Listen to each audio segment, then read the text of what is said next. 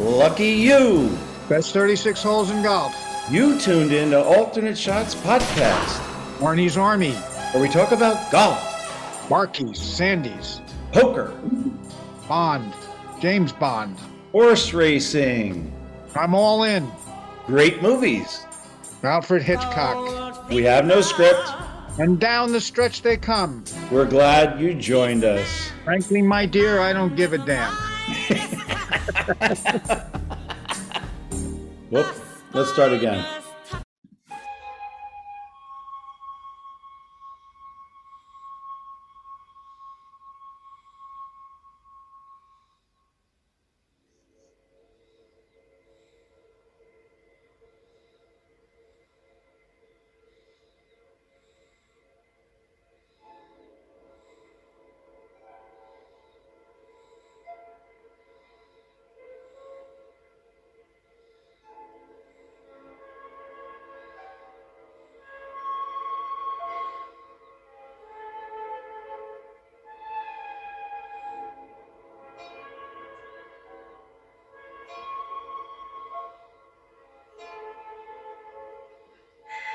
All right, Billy. We finally got around to it. We're getting to the James Bond gadgets and gizmos. How about that? Not like not like the one we just saw. That was the villain's gadget or I don't know what you call that poison coming down the string. What do you call that? Uh, you know, a technologically advanced string. right out of your Singer sewing machine, the little bob. And uh, the only thing that saved James Bond is he went like this and leaned over. And what happened to Aki? She went and spooned with Bond, and that was the end of it for her. Too bad, yeah. So Billy and I are uh, back with the Bonds, and we're going to talk about gadgets. You know the, you know, there's no way to do this with any kind of script. But I thought what was kind of amusing was in uh, Goldfinger, Bond coming through the the I would call it the seagull scuba gear. Yeah, he had the hat with the duck on top or seagull on top. It You know, and that's that's a gimmick, but it's not. We could do that. You know, you just get a decoy duck and put it on your head. So that wasn't one of Q Division's more advanced. but we have to point out the, the, the unique thing about James Bond and, and the consistent thing about James Bond is without any prior knowledge, he could operate any gimmick or any gadget or any moving vehicle like you know, like he was an expert at it.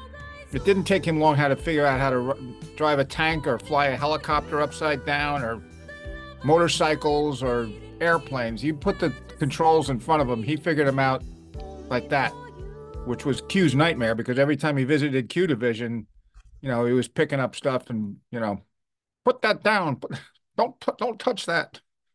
like a kid in the candy store. I think one of Bond's beauties picked up the Polaroid laser beam camera and she started to take a picture of Q and Bond and they went the other way and she zapped the photograph in front and you wouldn't have been hearing about Q or Bond much longer in that movie.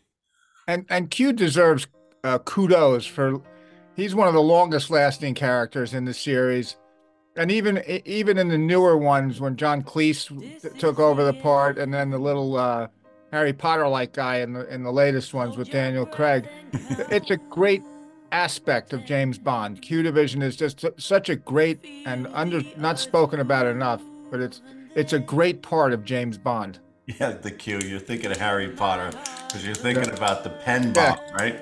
Three and then two, detonated it, three. And then Yeah. the guy was And in. Bond sitting on the side going, oh, maybe, yep, okay. Yeah, was that in um, Goldeneye, where the the the Brainiac Yeah. uh, computer Goldeneye. I'm programmer was doing this? invincible. Yeah. Yeah, yeah, I'm invincible, and and he was doing it, and we lost track. It was like watching a three card Monty player. Right. You didn't know where it ended up. Did he detonate it? Did he not detonate? And that was the suspense. So It was sort of fun to try and keep track, but as a as a viewer, you knew you didn't have to keep track. It's either blowing or it isn't. You know, and if, if it was necessary to blow up, it was going to blow up. And everyday items, you know, that was an everyday item, a pen, or how about the cigarette rocket launcher, right? that was pretty. Yeah, he had that in uh, uh, You Only Live Twice, I think it was, or was it Diamonds Are Forever? No, you're right. You're only live twice, and uh, that got him out of a bind.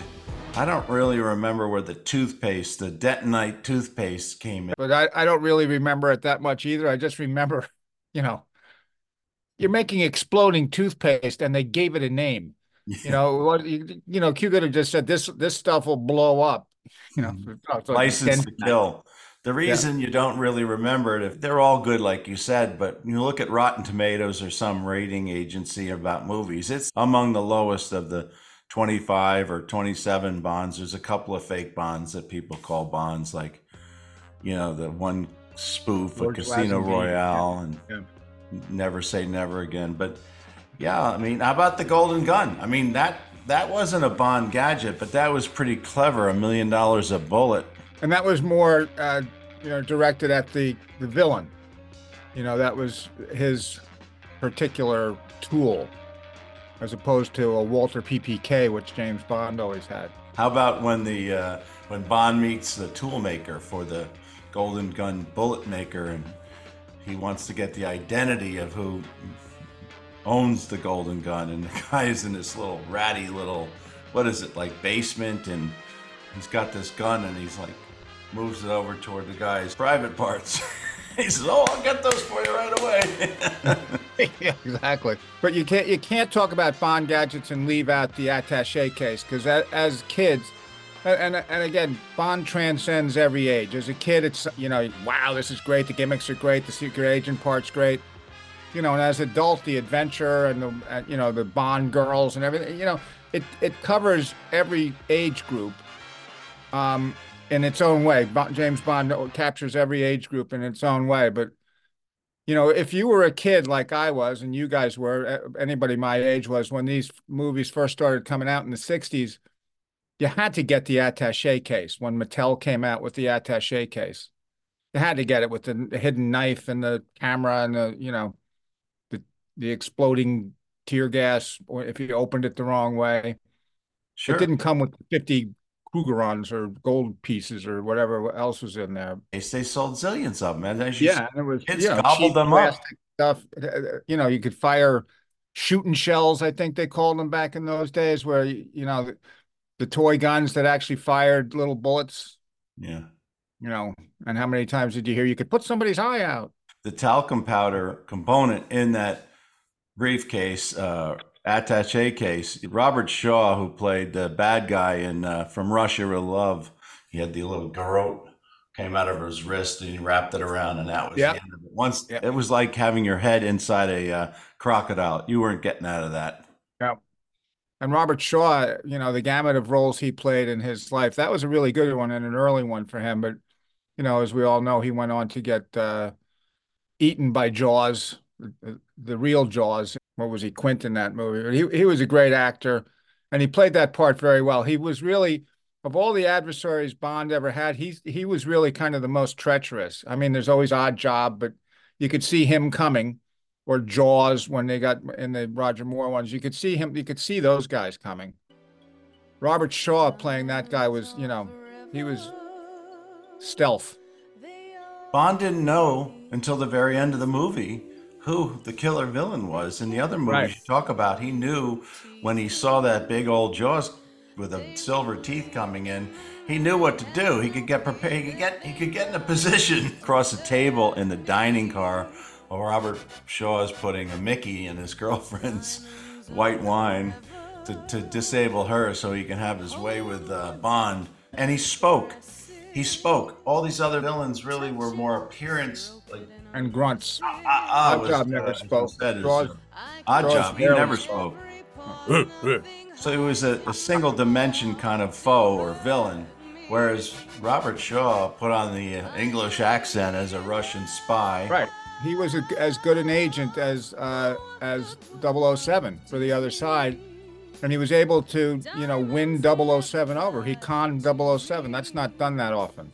Another one I like in that movie and you've heard me talk about this is Rosa Klebb, but she was she had the um, you know the dagger shoe with yeah. the poison tip, and she yeah. got her fellow spy Kronsteen. I think she got him, but the very end of the movie, well, well, uh, the whole plot of the movie is to get the uh, the Lektor you know, the decoding typewriter type device, Right. and he gets it, and he's with the girl, beautiful, beautiful The- the- beauty. know, They're in the hotel room, cleaning the room, and she's gonna Right. get the bags. She's got the shoe, the shoe out, and she's kind of limping around trying to kick him. she Came pretty close. All she had to do. By the way, that was the what fourth or third or fourth Bond. That would have been it for the series.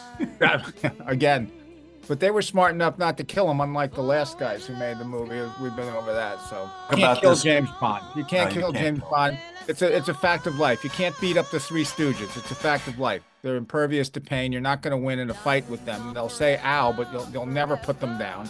You hit them with a hammer, the hammer breaks. So there there are certain uh, you know undisputable facts in in uh, movie and uh, film history, and and Yeah, Daniel Craig. I mean, I ju- I watched the last one. yeah, they killed him. well, So We're was that? upset about that. They killed him. I know. You can't, okay, I you didn't can't if kill James this. Bond, right? It's not allowed. what I say, I- he's not dead. I they this this franchise might have decided to end it, but James Bond will be back. He has to. He has Yeah. to. And You James Bond getting killed? Not nope, never gonna happen. As our friend Gabby says, 007 is going to be a man. It's got to be a man. Has to be a man. You can have a woman, but let's call her 008 and a half or whatever you want to call Yeah, her. or turn the circle upside down, or what you know, do something different. Make You her know, unique so she can create a, a great series. right. The purpose of our two previous encounters is now very clear to me. I do not intend to be distracted by another. Good night, Mr. Bond. Do you expect me to talk? No, Mr. Bond, I expect you to die. Why does she have to live in the shadow of a previous man? She should be her own agent. Right. And it would be great, I think, if you had, you know, 008 or 001 make her, whatever you want to make her. Or come up with a completely different, you know, MI6 type group and have her, you know. But for God's sakes, use some creativity and originality. You know, we talked about James Bond and, and, and Sean Connery, the first five Bonds. He was not perfect. The uh, the director, uh, Terence, the director, was really instrumental in in polishing that rough Yeah, he diamond up. he's refining him, yeah. He didn't have this pose that we're looking at here, leaning up against that. He would have probably looked all gangly and awkward if it weren't for Terence Young, who told him, "This is how I would pose if I were you," in his, uh, you know, bespoke suit and the four hundred dollar tie and the thousand dollar haircut. But he was clearly intelligent enough to understand his new role and and you know buy into Terence Young's tutelage. You know, and it probably helped him going further in his career because Sean Connery went on to make a lot of great movies. He he stopped being Bond because he didn't want to be typecast his whole life. That's where the never say never again came from. But he got out of the role. He was able to he was able to do other stuff like The Man Who Would Be King or Entrapment, where he plays the thief, the high rise thief. he did get he did get away, and Daniel Craig will probably get away from the role as well. Daniel Craig has gotten away. He's done the uh, these couple of uh, kind of detective series. Yeah, he uh, did the tat lady with the tattoo movie. Yeah. And, and and he's sort of moving on. And I think the producers back then probably loved Sean Connery and what they created. They wanted him forever, but they didn't know when to quit. And you have a uh, you have to have the physical ability. That's the kind of character you need. That you know that that, that just ooze this, you know, elan. For for Sean Connery to convert to that type of character from his rugby self was was a pretty good good, good job by him.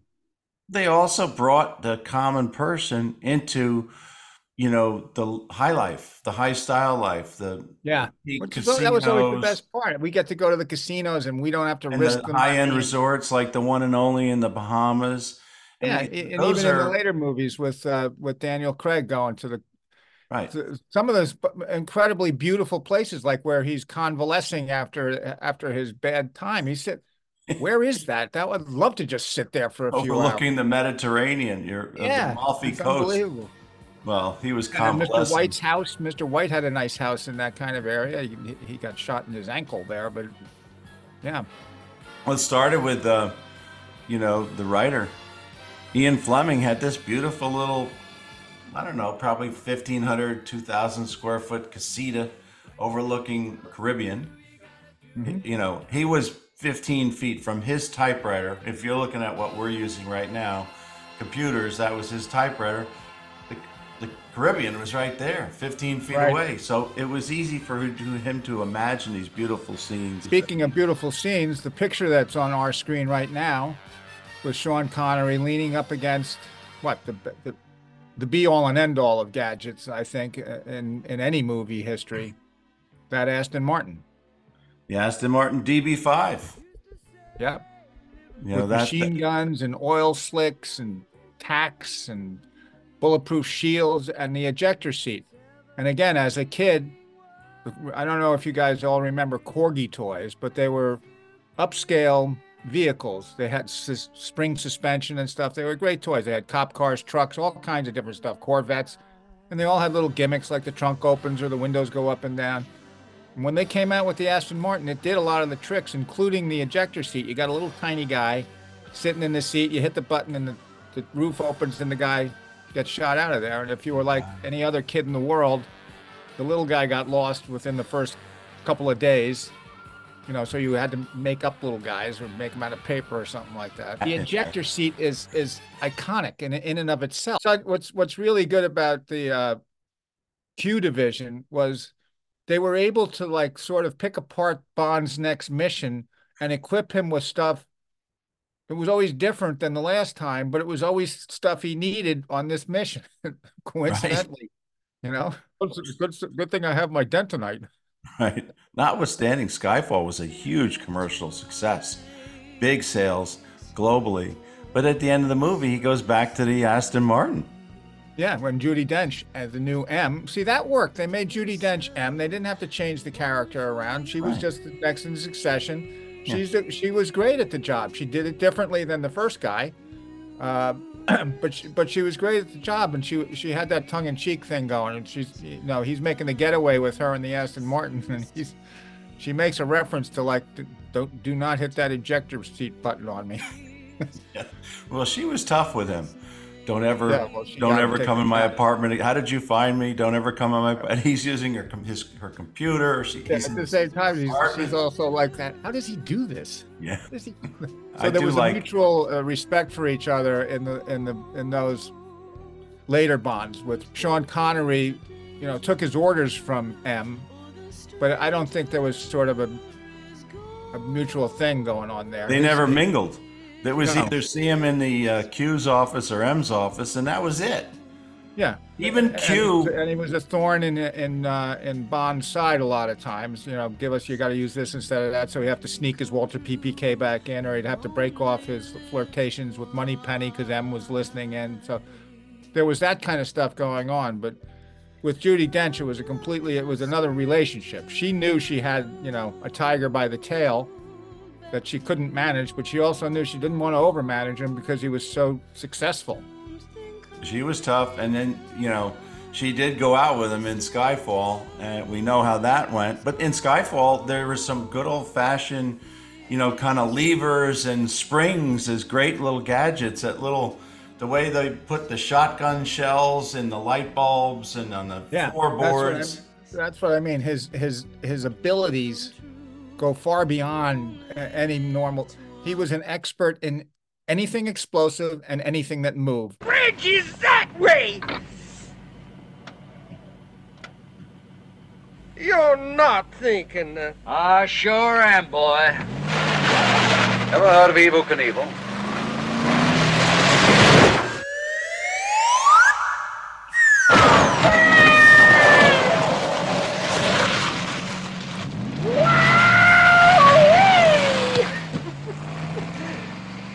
I've never done that before. Neither have I, actually. James Bond mastered it in seconds, with the exception of Goldfinger, where he couldn't quite figure out how to stop that nuclear bomb at Fort Knox.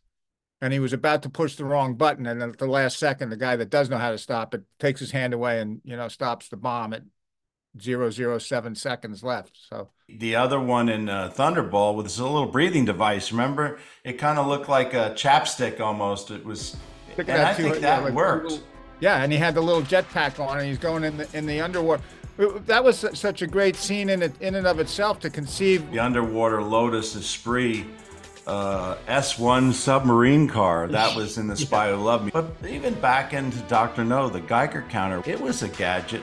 Yeah, and, and, and I was thinking about that the other day, and I, I don't know if you remember the old Superman series with uh, George Reeves, but they had a Geiger counter in that show once when Superman got radioactive. Was that with the two little Martians that were in the hole, the little guys? They had one in that too. Yeah, that was called The Unknown People. That yeah, where that it was a double episode, and they had a Geiger counter in that also. Uh, you know, so it was it was not a well-known device in the world because who has a Geiger counter? But you know, in Doctor No, that was that was almost the extent of the gadgetry for for for the good guys. If you had a choice and you could have the real McCoy and it worked 100% as advertised, would you want the jetpack or would you want the Aston Martin DB5? I'll take the Aston Martin because I'm afraid of heights. Yeah. I think, you know, depending on if you lived in Long Island on the LIE, you'd like to have the jetpack. well, it, I, there must be some combination of the two somewhere, or there will be, where you can, you know, turn the car into a helicopter or something like that. I'll take the I'll take the Aston Martin with, uh, with little Nellie in the trunk. we didn't even talk about little Nellie. And you know, that technology, I was just watching Maverick Top Gun and there was so much shooting going on that I kept thinking about little Nellie because he had a lot of rocket launchers and guns And, and, and invaders. And that was in the 60s. Yeah. Yeah. Yep. But I was going to say that also Q went out to the site and helped uh, James Bond uh, put that together. Right, because he had to go, you know. That's you only live twice. Yeah, Q was the instruction manual. Yeah. Yeah. And Q has been in the most James Bonds of any character. I think he was in 17 and he sort of faded out in the later ones. And John Cleese came in. John Cleese didn't do a lot of them, but he did one or two. He was One quite or two or three, yeah. I like the new guy too. I, I do like the new guy, the kid. I think the new guy we haven't even seen his capabilities. I think they're going to unleash him. I think they introduced him conservatively, and Moneypenny I like. Um, Yeah, they're Gareth- both much more interactive in the movies now. They're more important. They don't just like give Bond stuff and go away. They're they help him throughout. they were all involved in that Skyfall where they were, came into cabinet and started shooting up all the cabinet members. They're much more involved than behind mahogany office doors. And that scene was a great scene because M is up there trying to explain to these stodgy, ignorant board or people in control, sort of like the you know when the Congress has a hearing in- in our country, that you don't need these guys on the street anymore. And then the next thing you know, here comes Bond to save the day because he is on the street, you know. And Javier Bardem was was was was great. He's great in every movie, but he was he was pretty good in that movie. He did some clever things and Yeah, disappearing. he, he ex- lured Bond into a dead subway place where it almost had him hit crushed by a, a subway train. yeah. It's like wow. Yeah, he, Hey. he was one step ahead of them the whole way in that movie.